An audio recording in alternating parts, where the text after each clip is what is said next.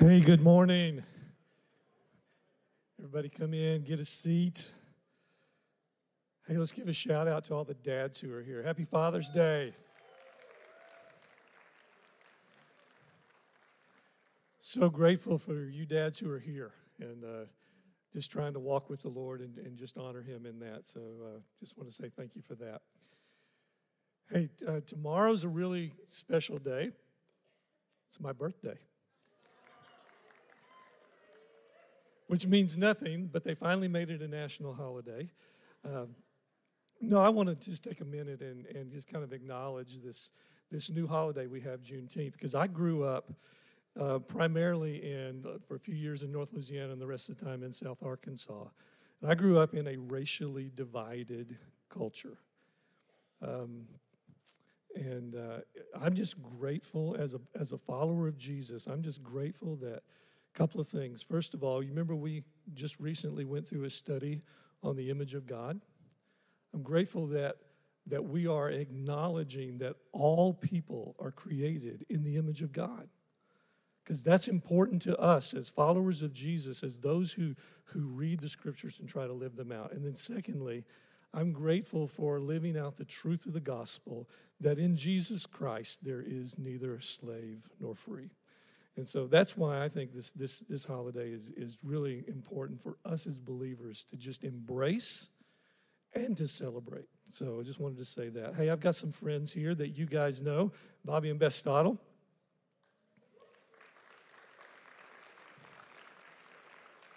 I'd say you know them. Some of you probably know them pretty well. Uh, Bobby and Beth uh, live and work in Southeast Asia, and they uh, flew all the way halfway around the world just to be with us this morning. Actually, that, there's a few other reasons they came, but we are glad that they're here.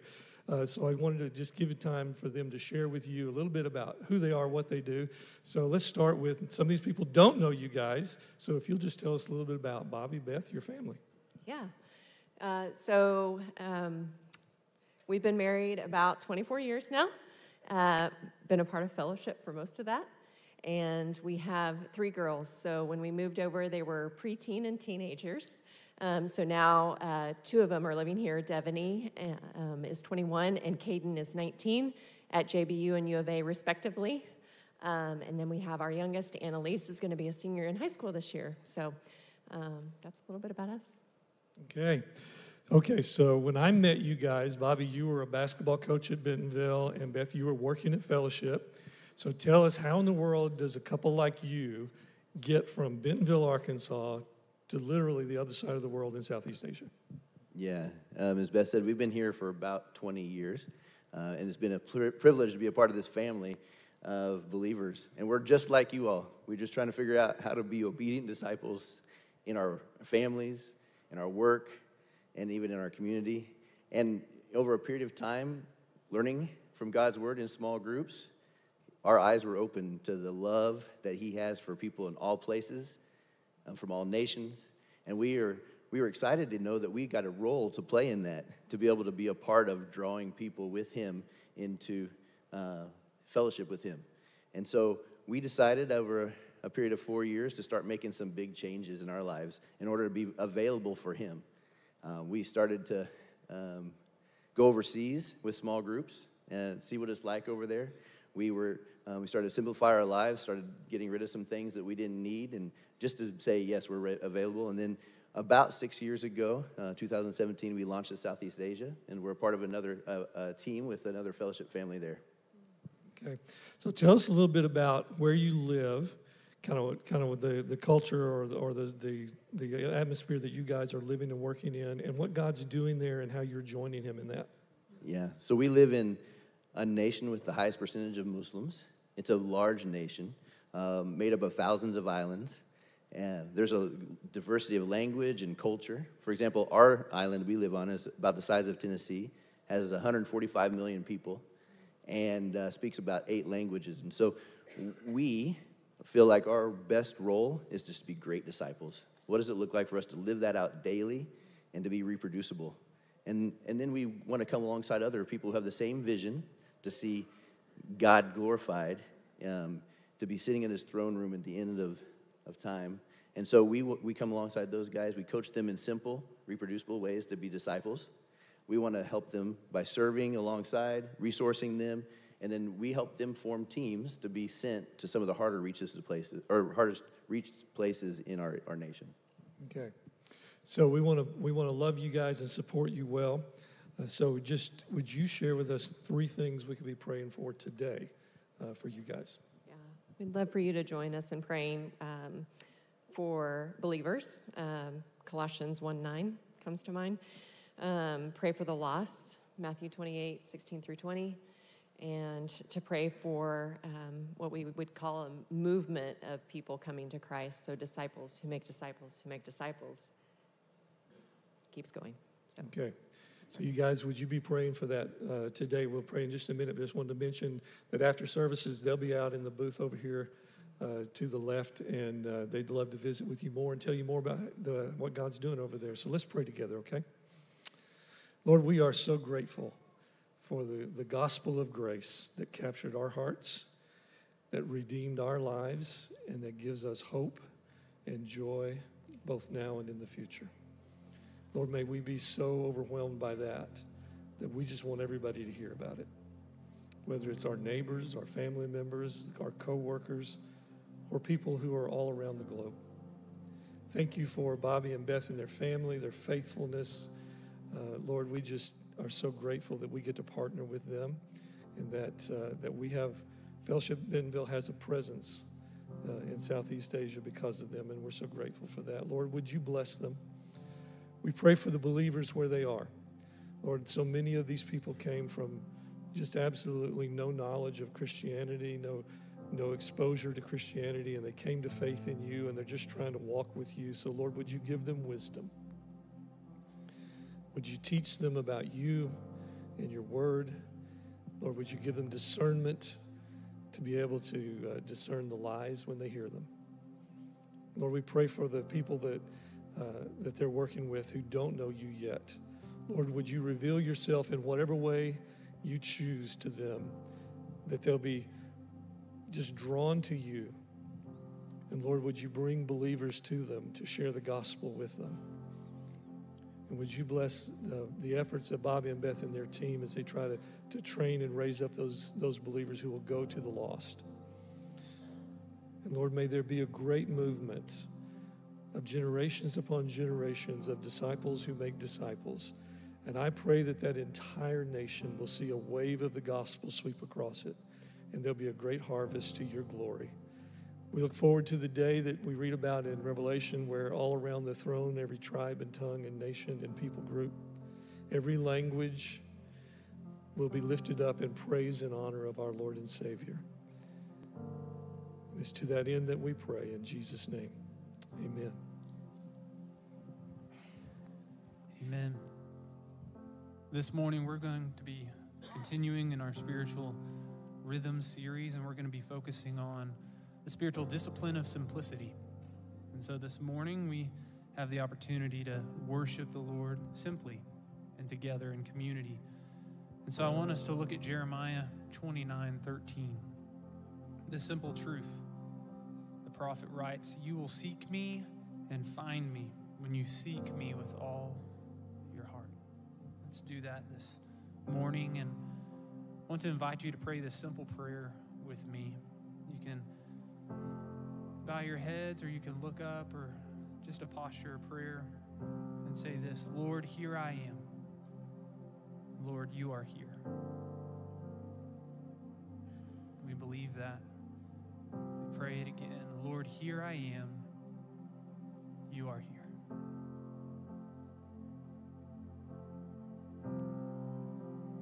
Lord, as we worship you in this place, would you be glorified? We sing together.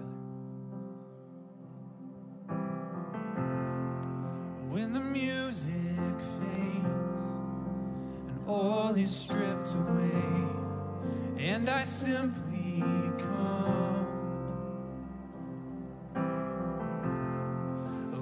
just to bring something that's worth that will bless your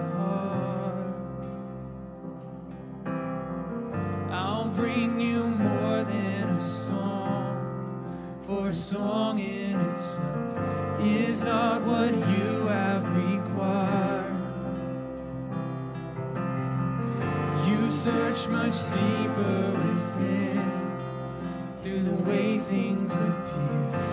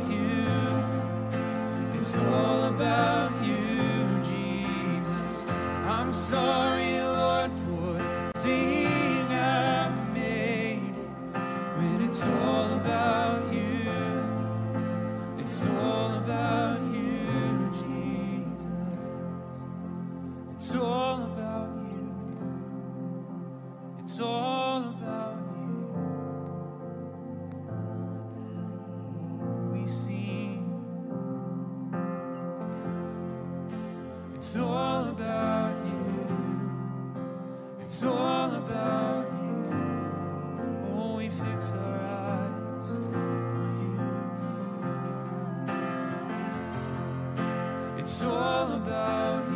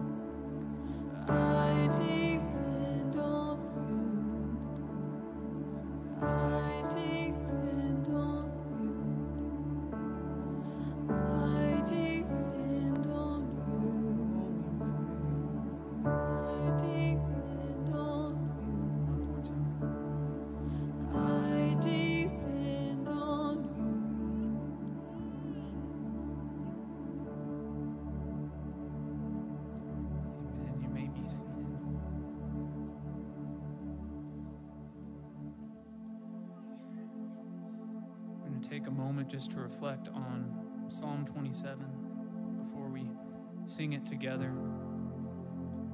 Just a Selah moment to rest in His Word.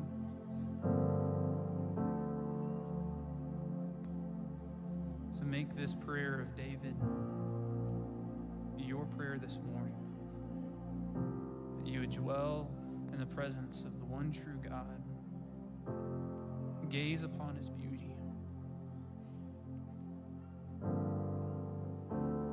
It's is good.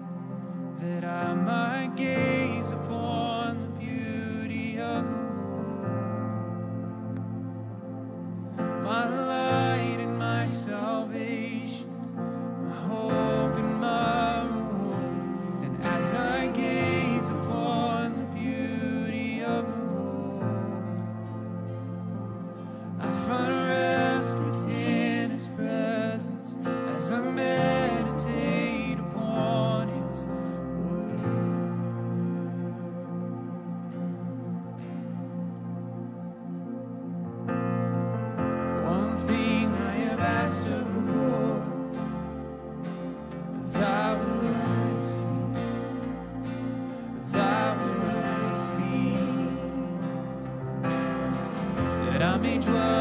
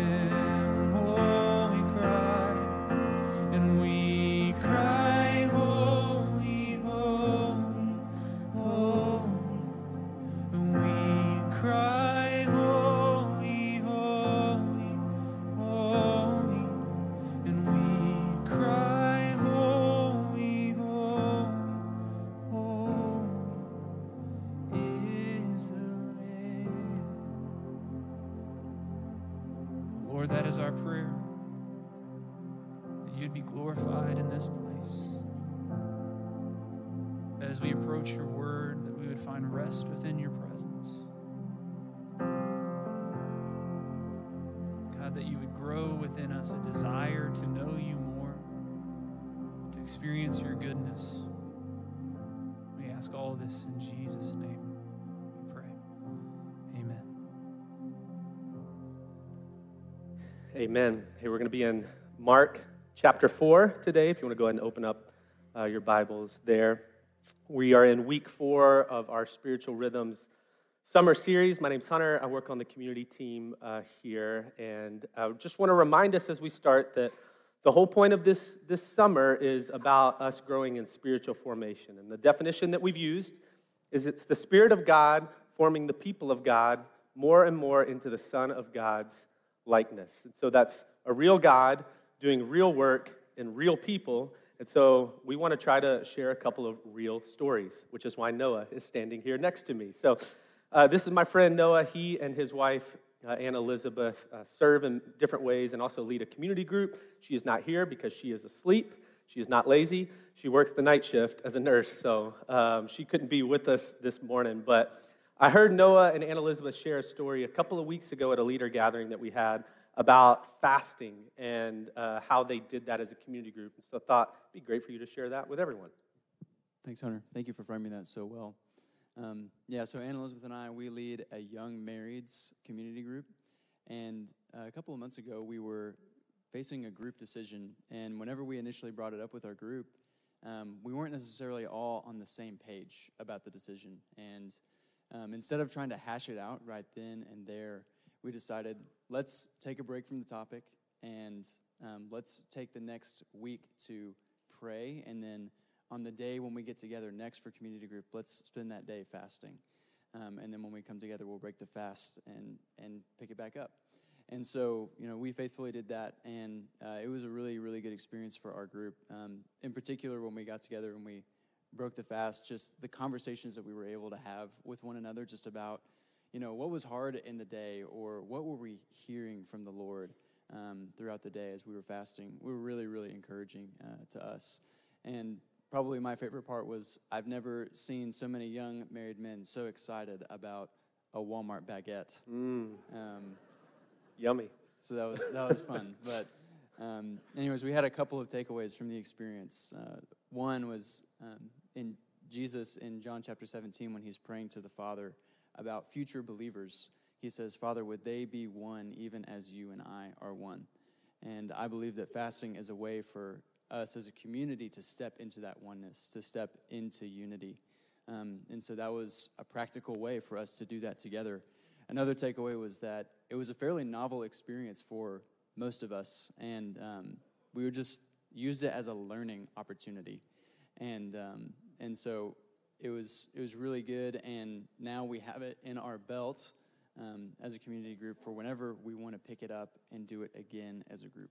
I love it. Well, it encouraged me so much that in our discussion last week in our community group, we lead a bunch of young adult singles and are processing through multiplication, making more room for young adults. And so, um, as a group, they decided, hey, let's let's fast together next Sunday. So many of them are doing that today, and we'll get to break fast uh, this evening. So thanks for your encouragement and for leading well in that for you and Ann Elizabeth. But Thanks, Hunter. yeah, I want to encourage all of us as we continue to just go through this summer that it's never too late to give one of these a shot and implement it in as a rhythm. And so just because fasting was a week ago doesn't mean that we can't try it. And so we'll try to continue to share more stories uh, as we go. But a quick review from last week.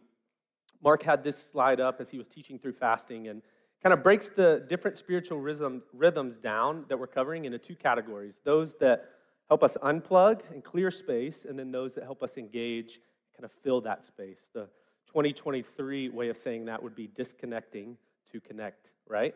And so we want to, to create space and uh, to be able to engage it and fill that as well. Well, two things happened as Mark was uh, talking about uh, fasting. And uh, he had this slide up, and it was what, what does fasting do? I was looking at this, and first thing that happened is my wife, Alex, leaned over to me and was like, Those squigglies look a lot like bacon. And So I'm like, we're talking about fasting, babe. Come on. Not, not today. But the second thing I noticed was as Mark was going through these, and I knew I was teaching simplicity this week, I started to realize yes, this is what fasting does, but it also is what simplicity does. And maybe you could put all of those unplug rhythms in here of it's the things that help us acknowledge our dependence on the Lord, reveal our false dependencies, creating space for us to hear God and show Himself. And so the difference between fasting and simplicity might be that fasting would be a more short term example of this, where we say for a season, for a day, for a meal, whatever it may be, I'm going to remove these things so that I can hear the Lord more clearly. Simplicity would be a more permanent removal to say, I need to get these things out of my life in order to live a more simplistic lifestyle. So that's kind of where we're headed today. We got to define simplicity. When you think about what simplicity is, uh, what's a visual that comes to your mind? Uh, this is the one for me, the classic Steve Jobs outfit. If you don't know, he wore this basically the same outfit every single day for years, right? It's the black turtleneck, the Levi's, and then the, the dad New Balances. So all the dads out here for Father's Day that have those on, I love it. I will be there soon. But as I was looking at this, um, you may have noticed something about me. I tend to wear the same clothes. I have two shirts that I preach in. This is one of them. Uh, one day you'll see the other one. And uh, outside of preaching, I also tend to wear black t shirts all the time. Why is that? Steve Jobs said it's because it's one less decision to make in the day. I don't know if that's my reason. I actually think I get a lot of my simplicity from this guy, my father. Uh, this, is, this is Jeff. Uh, he's in the back. I did not tell him I was doing this, but I love, love, love, love my father. So happy Father's Day, Dad. Uh, one of the things, or two of the things that I tell people when I share my story, my dad and my mom always come up. And the two things I say about my dad that I learned gentleness and generosity. Uh, my dad, Jeff, is one of those guys that when you talk to him, interact with him, you see the gentleness of the Spirit just overflowing in everything that he does. And then I watched he and my mom be crazy generous growing up, behind the scenes that most people didn't see, and they would let me and my sister in on that. Um, and it just grew my heart for those things and emulating those things as a follower of Jesus. But one of the other things that describes my dad is simplicity, okay? He's wearing some black Nike shorts in this picture. Uh, he owns, I think, like 10 to 12 pairs of those same shorts. There's a whole drawer uh, full of them, just those shorts. And uh, also, if you'll notice, this is a picture of my dad going into the airport. His motto is, Why purchase a carry on when Walmart gives them to you for free, right? Just why waste the money? It doesn't make a lot of sense. I would describe my dad as a simple man. Now, you might go, Well, that's mean why is simple negative? Right? I mean it in the best sense of the word, but I think simple and basic have become negative words. Why? We live in a very complex society that's always moving and moving very fast. So anything simple or basic can sometimes feel like it's getting left behind. The more steps, though, there are in a process, the more complex something is, the less likely we are as humans to complete it or even begin it. So there's something about simplicity that we love. In fact, the more options there are to choose something, the less likely we are even to make a choice. That's called choice anxiety. You've probably experienced it if you ever tried to pick a restaurant in Northwest Arkansas. There's just so many. There's something beautiful about simplicity that at our heart level, we absolutely crave. So let's talk biblical simplicity. I love you, Dad. Here, here's my attempt to, to uh, give you a definition Weirdly enough, simplicity might be the most complex rhythm to try to define. Uh, we don't have a lot of definitions laid out in different books or even in Scripture. So here's my attempt, and I gave you two because I couldn't pick one. Ordering our hearts and lives to experience God more clearly, or a life that seeks to eliminate what clutters our focus on God. This is one of the rhythms that's more observed in Jesus uh, than it is actually taught by him. We see some teachings on different aspects of simplicity, finances, materialism, and those types of things, but uh, we really observe that Jesus lived a simple life, one that cleared clutter so that he could hear from his Father. But a simple life gets pegged as a boring life. But true simplicity is not boring, nor is it correlated with a lack of effort.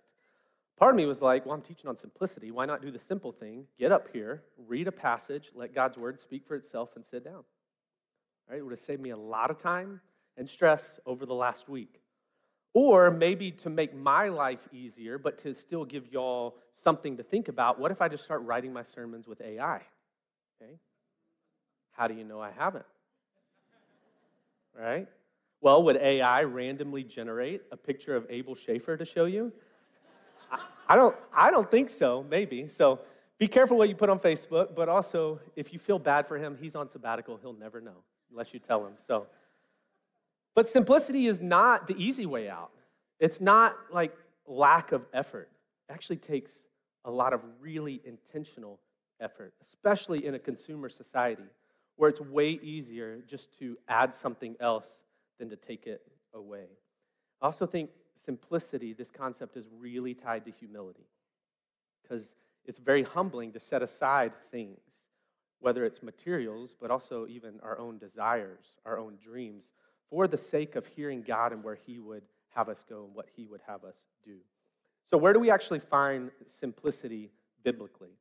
Well, one of those areas where I think that we see it is in the parable of the sower. So, this is Mark chapter 4, if you have it open. I'm not going to read the whole thing, but for those of you who don't know this story or maybe need a refresher, Jesus hops in a boat and a lot of people gather along the shore. So he's sitting in this boat where they can hear him and he begins telling the story. It's about a farmer who takes a bunch of seed and he casts it out, and the seed lands in different places. Some lands on the path and it gets just snatched up by birds. Some lands uh, amongst rocks, and so there's a little bit of soil, but it can't really take deep root. Some lands in soil, but that there's thorns all around the soil. So when it actually grows, the thorns take all the life from the plant and it can't grow. And then some seed lands in the good soil and actually grows and reproduces. So he tells the story to these people and he doesn't explain it. He just lets it sit and people begin to leave. And we see picked up in verse 10 that he's now alone with his followers, his closest in the 12, and they look at him and they're like, hey, Jesus, what are you talking about? Like, we don't understand this. I bet most people don't understand it. So Jesus explains to him, This is going to be one of the ways that I speak to you, because there's going to be some things that I need you to know that the rest of the world is not ready to hear. And so I'm going to speak in parables.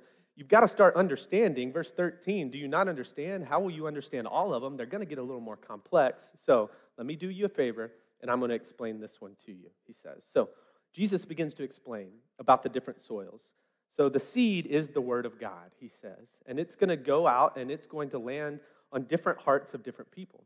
Some people have hardened hearts like a path, and so the seed hits it, the gospel hits it, and they just don't want anything to do with it. So it gets taken away. Others may actually want to experience it, and there's even joy in receiving it, but because there's no depth of relationship, there's no commitment, that as soon as you know turmoil comes or any type of persecution, they're out because there's no roots. And then he'll go on to explain the good soil is the ones who receive it and reproduce. They're making disciples, they're understanding the gospel. But there's this third one, and that's where I think we see our topic for today. He explains the most interesting soil, and it's the thorns. Others are the ones sown among thorns. They are those who hear the word, but the cares of this world, the deceitfulness of riches, and the desires for other things enter in and choke the word, and it proves unfaithful. So he's saying the soil is here, the nutrients are here. Like the, the, the seed is ready to grow, but as soon as it grows up, there's these other things that compete for life and take those nutrients to where there actually can't be healthy growth. What are they? Well, you see them there the cares of this world. You might describe these as our commitments, the things that we're involved in, our schedules, our time the things that are going to take our care and our heart. But the deceitfulness of riches, this, this constant desire for more and for wealth and to build and build and build. And then just the desire generally for other things. Maybe this is possessions or other commitments or things like that. But these are things that are going to choke out our heart, which may even be in the right place. That we want to follow God. We come in here, we receive these things, we want them to be implemented, but things don't take root. This is insanely practical of Jesus to say that your spiritual formation, our spiritual formation, is directly correlated with our physical lives. and our decisions, the things around us, right?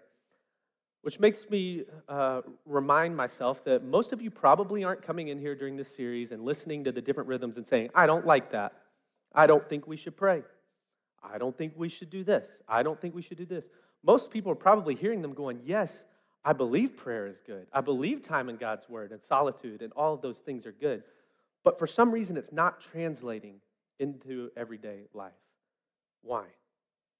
Well, think about it like a greenhouse. Our time here on Sunday mornings might be a lot like a greenhouse. You come in here, things are kind of put on a platter, right? Someone does the work of saying, here's kind of what this text means, and we water it a little bit, we prune it a little bit. You get really excited, and then we go to take this seed and to grow it in our everyday lives, and this is what we're stepping into. And it's like, how is a healthy seed going to find any nutrients in an environment like that? When we try to plant something but don't change any aspect of our lives. The reason I want you to see this visual, because I think for most of us, myself included, simplicity might be the gateway into experiencing the rest of the disciplines. That thinking through Mark chapter 4 and analyzing where the cares of the world, the desires for riches, all these things that are coming in and choking out my ability to grow, if I can deal with some of those, then maybe I can actually take these things and see them grow and see them rooted. A couple of months ago, I was at work, and my wife Alex texted me a really short text, and it just said, Did you make your side of the bed this morning? And I could read into it. She was shocked, which says a lot more about me than her. And I was like, Yes, yes, I did, actually. And she's like, Why? You never do that. And the reason why is because the night before, we had spent quite a bit of time making our room spotless, okay? I mean, spotless. We clean our room a lot, but still, usually when I wake up, there's dirty clothes or Legos or backpacks. We have three kids, whatever. There's just stuff. And so when I wake up, I look at my bed, I'm like, what's the point? Why would I make my bed? Look at the state of our room. But when I woke up this morning, it was the only thing unkept. And so it felt more wrong not to make it. It's the only time I've made it all year, but we're all a work in progress, okay? But that morning, I realized something that I've probably known before, but I forget, and it's that chaos breeds chaos. But simplicity and order can breed more order.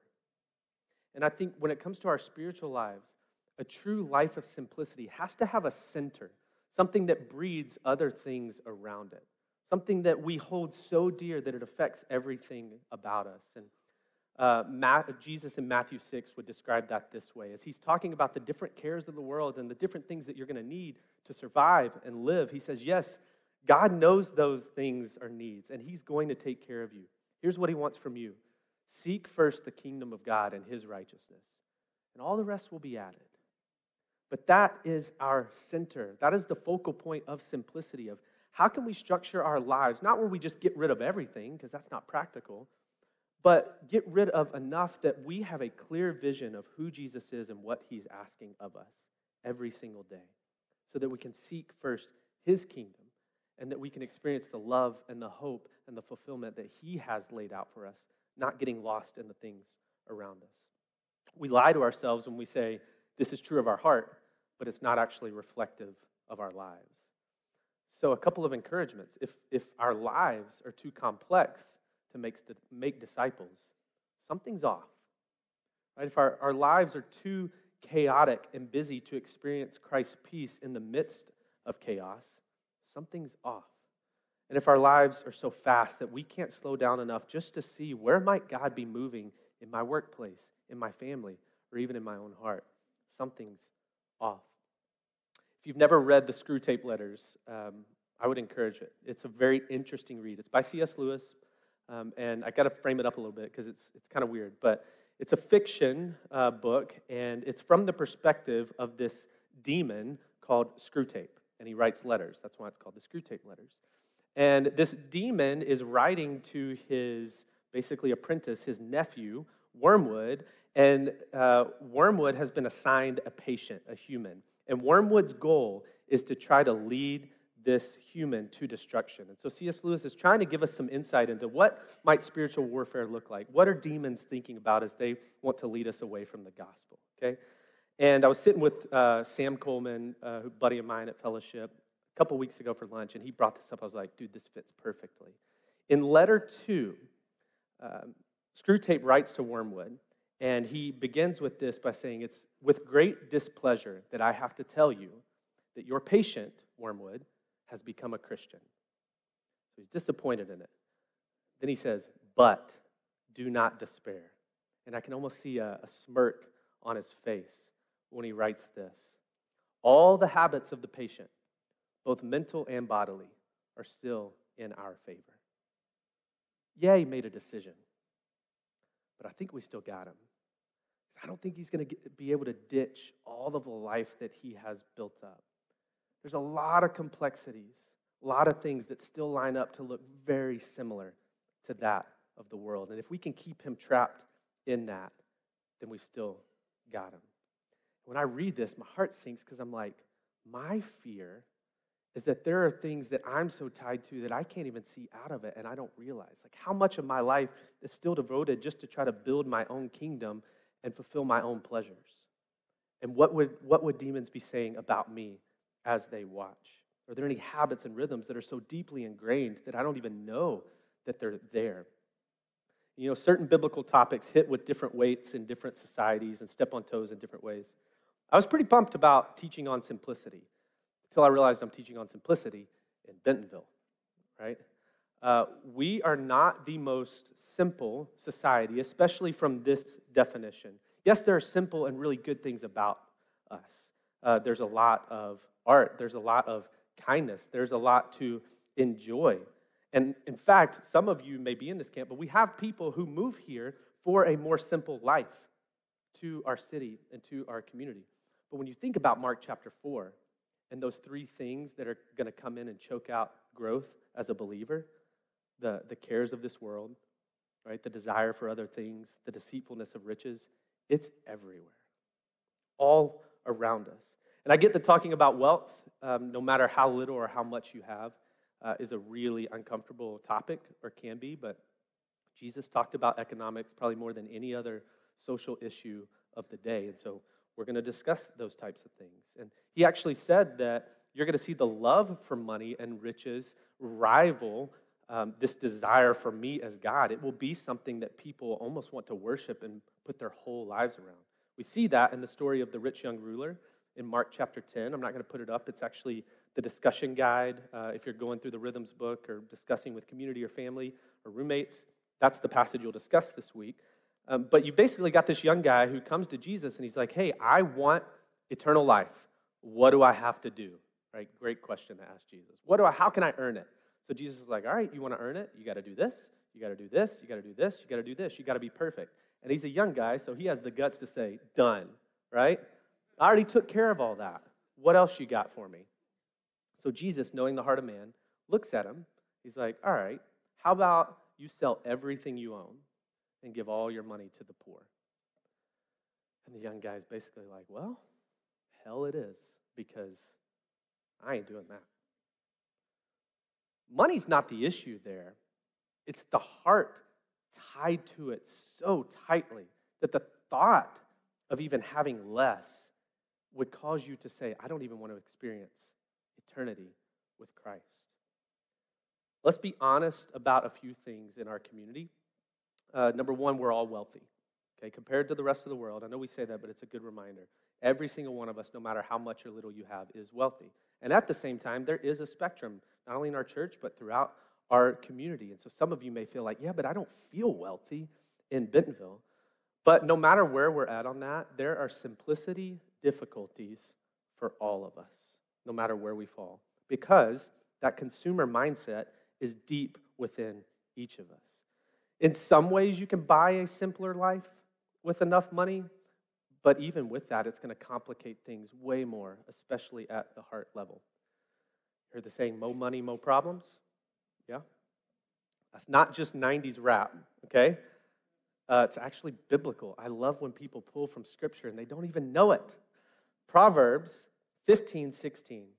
Better is a little with fear of the Lord than great treasure and all the trouble that comes with it. There's something about affluency that hinders our ability to see and fully trust in Jesus to provide. It's not that it can't be done, it absolutely can. And many of you do it so well. But sometimes you have to fight even harder against it.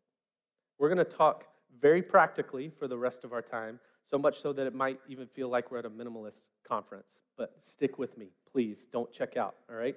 You see, this uh, second definition uses the word clutter and eliminating clutter.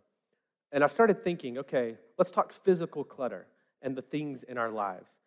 Are there any actual benefits of decluttering, right? Getting rid of stuff. And guess what? There's been a lot of research done on that, and there are. Let me give you four.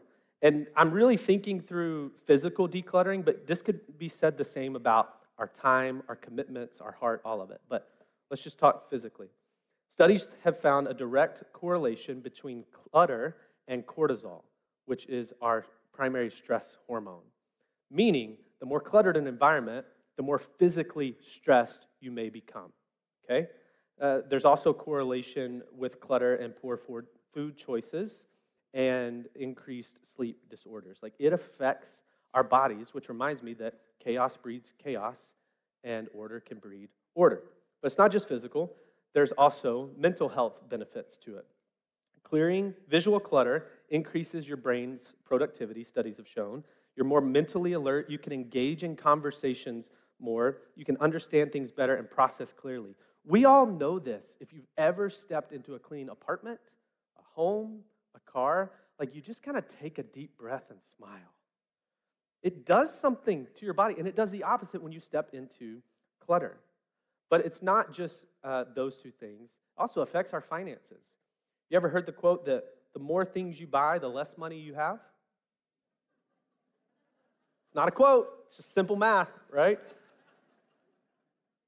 But seriously, you probably have heard this is an actual quote. Uh, we tend to buy things we don't need to impress people we don't even like. And we just build and accumulate. It's estimated that over half of US homes have $1,000 or more of unused items in our homes with no plans to get rid of them, just to let them sit in a closet or in an attic or something like that. More stuff equals less money. It's just practical. And then time, less stuff equals less cleaning and organizing, it's therefore more disposable time. Another study showed that Americans, on average, spend up to 20 minutes a day looking for things that they've lost in their home, right? Let the, let the elbows go. Let's put that into perspective. That's five whole days of your life every year. So if you live to be 73 years old, that is one whole year of your life looking for your car keys amongst other things that are just sitting around. So there's benefits. And as I was prepping, we spend a lot of time prepping for these, right? Uh, this is not just something we come up with off the fly. And we're always inviting the Spirit, like, I see this passage, this is what I think, but where would you have me go? And I felt like the Spirit of the Lord was saying, hey, I want you to go here this week. We are talking about being unmaterialistic Yet we live in a community that is dependent on people purchasing things. Right? Can we just acknowledge that? It's not only the livelihood of many of you as individuals, but our community as a whole thrives off of that. Buying and selling things is not a bad thing unless there's an intentional intent for harm just for the sake of profit, which I don't believe is, is true. Many of the things we buy and sell are actually necessities for life. And so individuals have to deal with this materialism problem individually. It doesn't matter how hard, if you find yourself in this industry, how hard you work to be ethical in your decisions and the way that you present things. Many consumers, because we're human, will take things to an unhealthy extent and make good things idols and become attached. The weight of that is not on you. What is on you and what is on me are our decisions as individuals ourselves. And as consumers, what are we consuming? What is my heart attached to? What am I purchasing or perpetuating by the decisions that I'm making? And how should my life look different from those around me? Now, you're probably looking at this going, hey, this is great. Sounds good for my life, but what does this have to do with following Jesus? Great question. I think it's fascinating when scientists, you know, spend lots of money and years, excuse me, coming up with studies to really just affirm what Scripture's already told us. These things are really good. These studies have showed that decluttering helps with them, but when we can get these things in order, it flings the door open for God to do the work that He's called us to do in our lives. And so, check this out. What's the value of having physical health? Well, Romans 12, 1. I appeal to you, therefore, brothers, by the mercies of God, to present your bodies as a living sacrifice, holy and acceptable to God, which is your spiritual worship. Our physical bodies matter. These are gifts that God has given us. And so, why wouldn't we want to take care of them as much as we are able? And I get some physical things are out of our control. But the decisions that we have, why wouldn't we want to do that? Because God can use our bodies, can use our lives as a form of worship in the ways that He wants to use us. But also keep reading in that next verse, Romans 12, 2, mental health plays a role in our ability to walk with Jesus. Do not be conformed to this world, but be transformed by the renewal of your mind. Why? Why is a renewed mind, a clear mind, important? By testing, you may discern what is the will of God and what is good and acceptable and perfect. That we want to have clear minds to be able to understand where is the Spirit leading me today? Did I miss an opportunity to engage in some, with someone because my mind is just so cluttered with all the thorns and the junk around me? Clear mind matters. But also, there's spiritual benefits when it comes to our finances. The prosperity gospel would say, follow Jesus so you can get more money and receive blessing. The true gospel does not say that. It says, whatever blessing you receive, guess what that's to be used for? You will be enriched in every way to be generous in every way. That these are not our things. And when we have clear minds, we're able to see that. And so, as we, in this world, as we develop or accumulate money or things like that, wealth is a platform for us to be generous and meet the needs of those around us. I've seen it so much. One of the, the roles or things I love about my role as a community pastor is I get to connect people. People have a need, and I'm like, I know who can help with that. And over the last year, I've seen hundreds of examples of that, but just a couple. I've seen a family step in and help provide housing for our ministry residents to live in Bentonville. So they're not living in Rogers and driving up, but they can do ministry amongst us.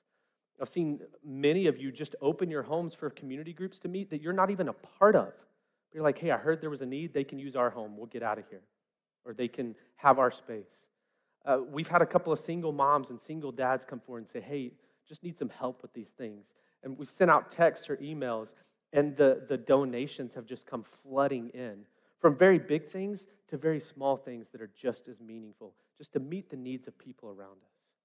When our finances are in order, right, we're able to see more clearly God, what would you have me do with the blessings that you've provided? And as much as, you know, simplicity is uh, related to finances and materialism, Jesus also shows us that it's a way of life, and your time is really, really important.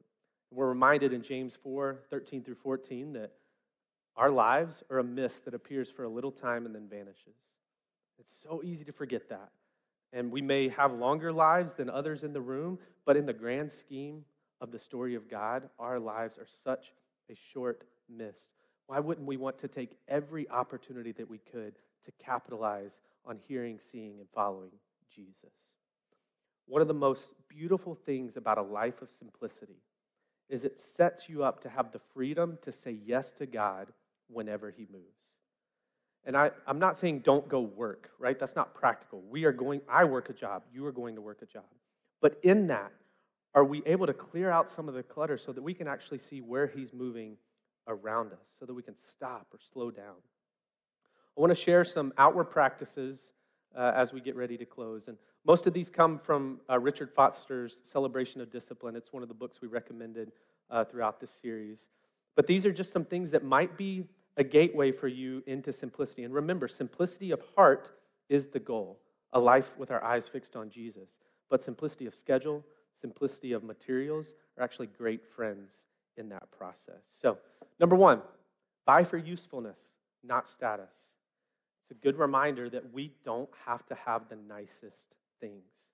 We can. If you have the nicest thing of something, Don't, don't feel guilt and shame. But in every aspect of our lives, do we always have to go above and beyond to have the nicest stuff? There's something incredible about someone who drives a beat up vehicle when we know they don't have to, right? We have museums built around that in Bentonville. Y'all realize that, right? There, there's something unique and special about that ability to say no when you could say yes. So it's a great filter as we're thinking about purchases, even as a believer. The, number two, reject anything that, that might produce an addiction in you. That may mean saying no to something that you're thinking about purchasing or saying yes to, right? Even in relation to schedule. It may be getting rid of something that you already have. One thing to think through would be for all of us some form of media. I guarantee you, like, we have so many streaming services, social media platforms, all of these things that maybe just take a little bit of our time, but when you sum it up, think about how much is going into that, how much our heart is attached, and how much we may be addicted in that pattern without realizing. So, can you say no to one of those things, or two of those things, or 10 of those things? Any of the things producing an addiction in you that are owning you more than you're owning them. Uh, also, reject anything that breeds the oppression of others. Oppression of any type is sinful. That's why, as a country, we will stop and celebrate tomorrow some of the progress that we've made against oppression. We have to think as individuals what are some of the decisions that I might be making that might be oppressing others? So that goes into like sustainable purchasing and all of these things that we probably rarely think about. But even in our own lives and scheduling or in our jobs, do I do something that, you know, simplifies my life, but all I do is put that oppression on someone else just to make my life a little bit easier? That's not the life of simplicity that God has called us to. Uh, develop a habit of giving things away. Not just all the junk you've accumulated. That is good, but this isn't just like fellowship garage sale week. Um, it could be, right? That, that could be part of it. But what about the things you actually like and enjoy, but maybe producing an addiction in you? Or maybe they're just really good things, but you don't need them in the way that someone else would. What about giving that to someone? Developing a pattern of giving things away. Uh, and with that, enjoying things without having to own them. What would it look like if our community groups were the first stop for when we had a need? We just said, hey, do y'all have this that I could borrow? Rather, just, rather than just going online and purchasing something or going to the store and purchasing something. What would it look like to be a community that shared so that we can be more influential with the gifts that God has given us? One of the ways that my family has found joy in this one is through my truck. I have a truck. I like to think that I get the most use out of it I can, but let's be honest, I'm never going to ha- have it as fully useful as I could. So we've told all our friends, now I'm telling you, if you need a truck to borrow, come let me know. I'll let you borrow my truck. Uh, Mike Owens? Mike Owens here? Probably not. Mike, no, he could be here. I didn't mean to say that, like he doesn't come to church. But uh, Mike's one of my buddies. He borrows my truck a lot. And I love getting to let him do that, to do yard work and that kind of stuff. He told me two weeks ago that, like, hey, man, whenever you're ready, I've got a Honda Accord that's ready for you to use too. And so, hadn't traded yet, but maybe one day. But yeah, uh, just sharing things, enjoying things without having to own them. We love to own things. What would it look like to say, I don't have to? And then the last one, scheduling margin in your daily life. We can talk a lot about materials. In reality, we're prone to just refill it with materials. So, what about this greater one of how can I be a person of margin? Even practically, think about your workday. Could you put a 30 minute block at the end of your workday, or an hour if you have it, where you're not stepping away from work, but you know, I'm going to try to have everything finished by then so that I've got this margin built in. So when I'm going through life and work and someone needs to talk, I have 10 minutes to spare to hear them and to be a friend. And I don't have to worry about, I got to get this stuff done. And it's just going to spread me out and allow me to slow down a little bit. There's, we need to be a people of margin just in general, because it's margin that creates space for us to actually hear and see God more clearly. But remember, for this to be a spiritual rhythm, we have to remember that the whole purpose of this is to fix our eyes on Jesus. It's what we see in Hebrews to consider him, to fix our eyes on him, to follow him. Because without it, this is just another form of legalism. There's a story I read recently, we'll close with this, about a man who actually chose to be homeless. He was in an affluent society. This was not Northwest Arkansas, but um, unlike people around him, he wasn't chasing the next big thing. He probably implemented a lot of these things. He wasn't concerned about his status. And his way of life actually caught the eye of a lot of people in the community because it was very different than the way that they were living. So over time, that became a bit insulting. They began challenging him and asking him questions, very complex questions. And rather than answering back with this complex answer, he would often just give a simple question. And over time, like, this got people very, very frustrated with him to the point where eventually a group of them got together and they killed him. And they stripped him of the few possessions that he actually owned, his clothes. He didn't have the money to purchase a tomb, so he went into a borrowed tomb, and y'all can see where this is going. Because he then rose three days later to prove that he was the true Son of God. And what I love about Jesus' life isn't just that, yeah, he probably did some of this, right? He probably wasn't addicted to materials. No, the simplicity of Jesus' life is so beautiful, beautiful because think about the simple way he chose to enter this world. Think about the simple life that he lived as a carpenter, the way that he cared for people and engaged with others. And then, in a way, the simple, the simple death that he died alone from others. And he did that to create a space for us to even experience the fruit of spiritual formation in a life with God. Yet, so often, these are the things we have to fight against. And when that grand story is in perspective, it makes these other things a lot less important. But we're humans, so we're still going to have to fight against it and choose to live a life of simplicity so that we can be reminded of who Jesus is. I want to take a couple minutes before we sing a final chorus and actually go a little bit ahead in your practice this week. Um, if you've had the books, great. If you don't, you're welcome to purchase one or download one for free online or just write these two questions down. But these are two of the practices that we as a church are doing this week. It's practices four and five. And I want to just give some time and some space for you to ask the Lord to go ahead and stir in these ways. Right? What's a way that I could downsize an area of excess to maximize joy in God or to display Jesus through a generous act? How is God leading me into simplicity? And before you go like, oh, this is so like weird and minimalistic and legalistic, remember the reason we do these things is because of the great example of Jesus. And there's no greater downsizing than from omnipresent to a crying infant right? From heaven to earth. There's no greater display of a generous act than what he did on the cross on your behalf and on my behalf.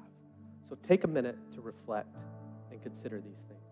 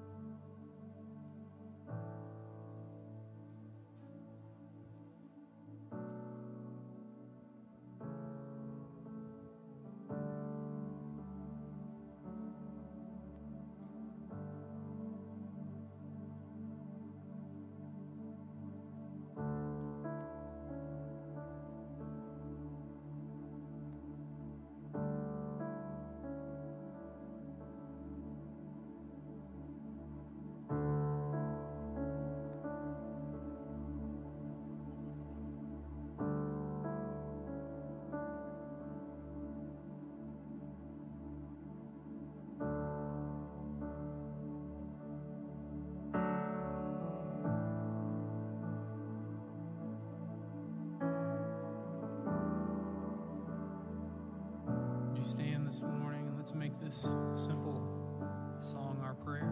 We sing.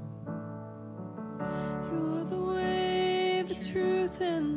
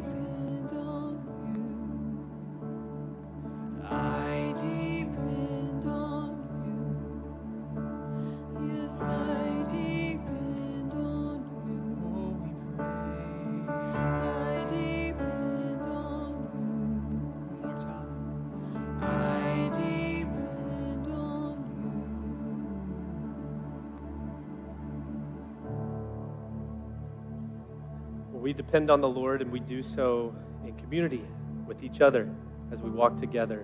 So, like we do each week, we want to invite you into what's going on here. And for some of you, that may be prayer. We want to pray with you and alongside you.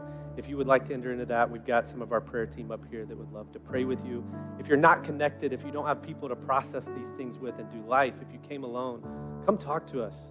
We want to be a people and a body that is connected and walking with Jesus together. You can do that here, up front with one of us, or also out at the booth. And then, as a reminder, the Stottles, uh, some of our global workers, will be uh, at the booth as well. Go meet them, invite them to lunch, to dinner, to your group.